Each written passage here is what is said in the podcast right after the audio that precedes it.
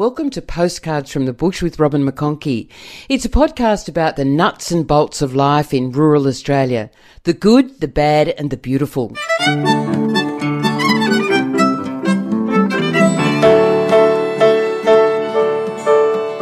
Our mental health has been tested during the coronavirus pandemic. For teenage high school student Bella Schiff from Nanango in Queensland, it's her passion for animals and the bond she develops with them that's helped her through the anxiety attacks that she suffers linked to COVID 19. Bella wants to be a vet and knows that it's going to be a tough journey. Her ambition, drive, and determination, and her interest in agriculture has seen her named a finalist in the Queensland Rural, Regional, and Remote Women's Leadership Awards. The finalists were announced on International Rural Women's Day, that's October the 15th, where the theme this year is celebrating resilience in rural women in the wake of the coronavirus pandemic. I caught up with Bella and other finalists on International Rural Women's Day. It's completely overwhelming. I'm more than happy and thrilled with how it's turned into my favour, and I can't wait to see where this the rest of it goes. It's it's pretty amazing. Now, you're in year 11 at uh, Nanango High School. Yes, that is correct. It's a pretty busy time of year for you at the moment, isn't it? Yeah, transitioning into year 12 and the new system, and it's really hard at the moment, and I'm, I'm struggling a little bit, but uh, I'm going to get through it and do amazing things with it. And you actually want to be a vet, is my understanding. Yes, that is my number one passion. I've always done a lot of work with animals and stuff like that. I've always been like grown up on farms, had farms, and uh, just working with animals has just been my dream. And uh, since I was a little girl, I was like, going to be a vet. That's it. going to be a vet. And I've just pushed on and pushed on to be one. What is it about working with animals that really gives you a buzz? Just the connection between me and animals is just amazing. Like I, I connect a lot with animals, and that's just how I have wanted to become a vet is through the connection of just being with them and uh, touching them. That's probably sounds weird, but uh, yeah, it's just it's an amazing experience. And how do you build that trust with an animal? It's hard, and some animals can be like right in your face or like really scary, but you just got to take your time and build up those steps to build a connection and uh, create a really good bond. There's a lot of work to be done between here and getting into vet science. It's a very, it's, it's the most difficult course in, at any university to get into it in Australia. I know I'm not going to get there straight away, but I have plans from A to Z on how to get there. So I'm obviously just I'm passionate enough and determined enough to be able to get there. Don't you love to hear someone like Bella talking to us, Carolyn Harris? You have been involved in farm organisations for over 55 years. The United Graziers Association, the Grain Growers Associations, and the an AgForce. What is it that inspires you when you hear someone like Bella talking about agriculture and a passion for the for the industry? Oh, it makes me feel really warm, uh, Robin because I think the future of our industry is our agriculture is a wonderful industry, and I think the future of our industry is the um, Bella's um, generation, and well, not not just that, but the younger people in our industry are the future of it, and I'm really inspired by their thoughts and their embrace of technology and just and the future and change. They they're really people of, you know, agriculture is exposed to international markets. Um, and I think that our young people have really taken that on board. And I, I, I agree with, with Bella. I've always loved animals, and um, even though we grew crops for quite a long time, it was never my passion. The crops weren't my passion. The cattle, the cattle always were.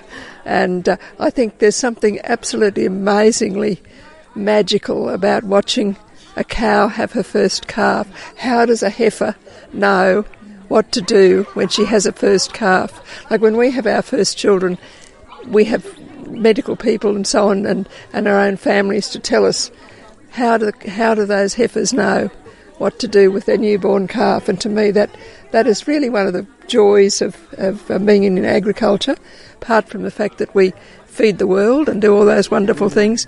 And I also think that being in an organisation like AgForce, that you know, representing um, our industry and helping to form the, or trying to reform the legislation. And Robin, you and I remember marching down. The only time I felt quite liberated. had a, had a, a protest march in George Street over the vegetation management laws, and it was really amazing. I don't know why we didn't start protesting long years before. But, uh, but farmers got to be resilient and how do you teach young people about resilience and getting through things like I suppose they've all been through COVID this year and having to and having to study from home? How is that, Bella? Studying from home. Studying from home was actually really easy. I do distance education uh, through my school as well, and it's it's honestly pretty easy. It wasn't that difficult at all. Yeah, I was probably less motivated to do things because I was at home, didn't want to get out of bed, didn't want to do schoolwork, but like had cows to go tend to, had horses to tend to. Don't want to do schoolwork. Which one do I choose? Uh, but yeah, uh, being at school is probably better because you get to see people. Um, your mental health is probably the most important thing, and uh, mine took a big plummet through uh, the lockdown and all that. So getting back to school was pretty good. So, and is that about resilience, fighting through it, the mental health issues? Yeah, it is. Uh, like, I suffer from anxiety really bad, and I've got to have a strong resilience to get through all of the things that face me and uh, being able to get through the COVID 19 and all my mental health problems that have happened. Does working with animals help at all in reducing the anxiety, building that relationship, and the calming influence of animals on you? Yeah, 100%. If I have an anxiety attack, I just leave and go see my horses and I just go chill with them and sit in a paddock with them for a couple of hours. Like, they're my, uh, my biggest support. What are they teaching you, the animals? Uh, they teach me be chill. like, just be chill. You don't have to jump at everything. You're listening to Postcards from the Bush with Robin McConchie. Life on the land can be tough, but the people who live there choose to live where they live and there is a sense of community you won't find in the city.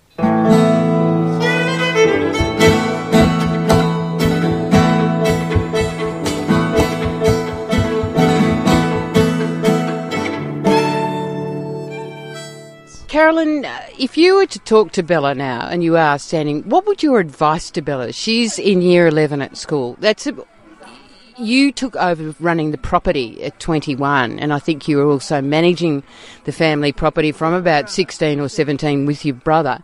What would your advice to a young lady who wants to be a spokesperson for agriculture, wants to be in the industry? I will never give up, Bella. Follow your dream. I think that your passion, whatever your passion is, is what you'll be best at. Um, and I've always advised all my family and friends to do that. Follow your passion. Um, so that, and the other one is don't you, as as Robin said, getting into vet is extremely difficult. Um, don't um, don't get uh, if you don't get upset if you don't get in first go. Go and do an allied, start an allied degree like um, ag science, um, vet nursing, one of those things. And the, I've found that the universities are really good at helping you get in at the sort of in year two or three to the course that you really want to do. So yes, look at all your options and look at all your different universities. They, you know, don't be frightened to go interstate.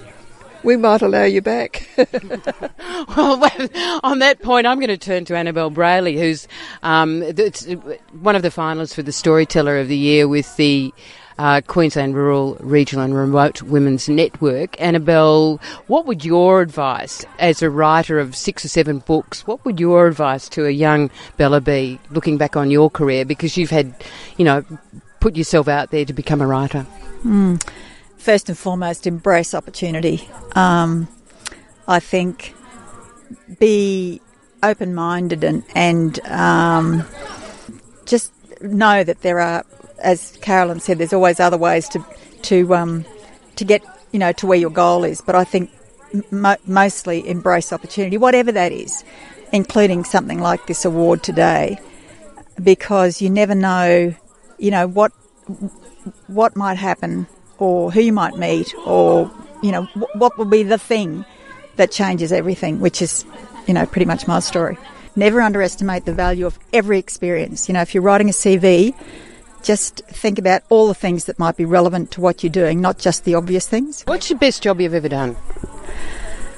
Oh gosh, Robin, I loved working in the Morven Roadhouse. Why was that so fantastic?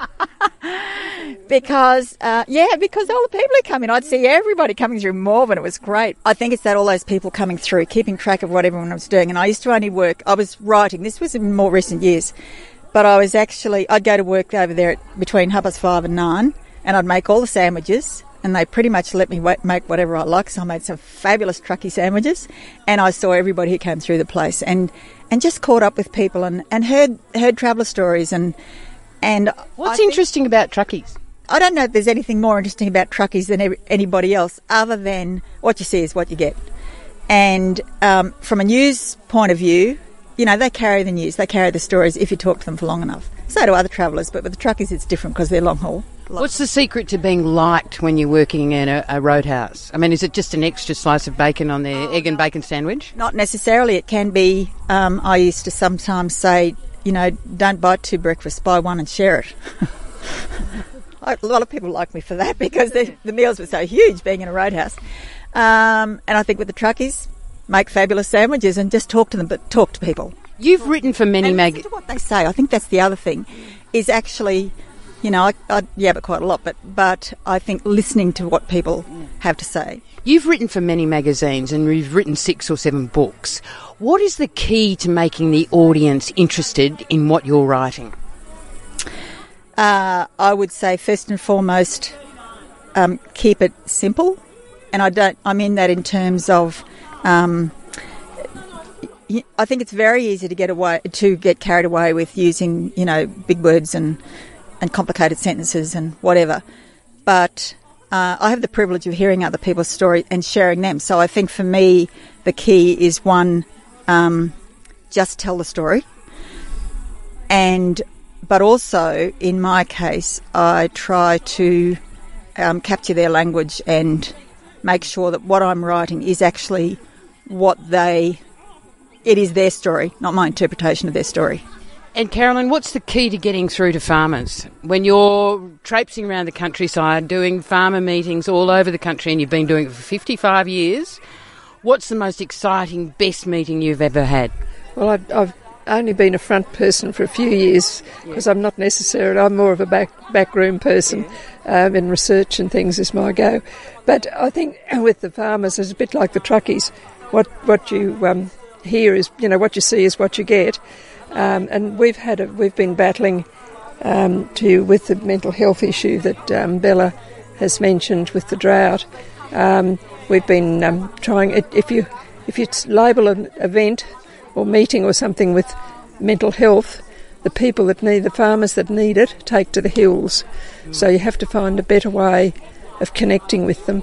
We've had a certain amount of success with um, taking, having a speaker on something, anything, doesn't, you know, biosecurity, you know, cattle ticks, whatever, get them in and then have a social, like just a, a simple barbecue and a few drinks afterwards and they all start talking to each other, and the people come out of the woodwork, and it's that interaction with their fellow farmers, realising, I think, that they're not on their own.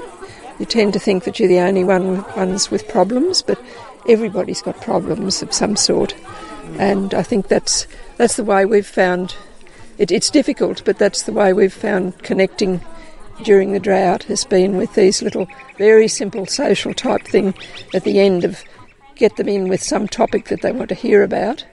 And what would your advice to Bella to be, you know, from from a mental health point of view? Because I mean, you've been through some pretty rough times over the years. Oh, put put one foot in front of the other, and the sun always comes up the next morning, and the sunrises are absolutely beautiful. Thanks to AgForce stalwart Carolyn Harris and finalists in the Curren Leadership Awards, Annabelle Brayley, Storyteller category, and Bella Schiff in the Young Woman with a Vision category. I caught up with them at a delightful high tea at Toobinger Station, hosted by Melissa Barnett on International Rural Women's Day. Don't forget that date. It's October the 15th, and there's some marvellous information about International Rural Women's Day on the UN site.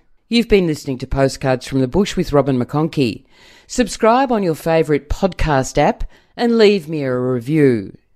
Music was composed and presented by Luke Aidney.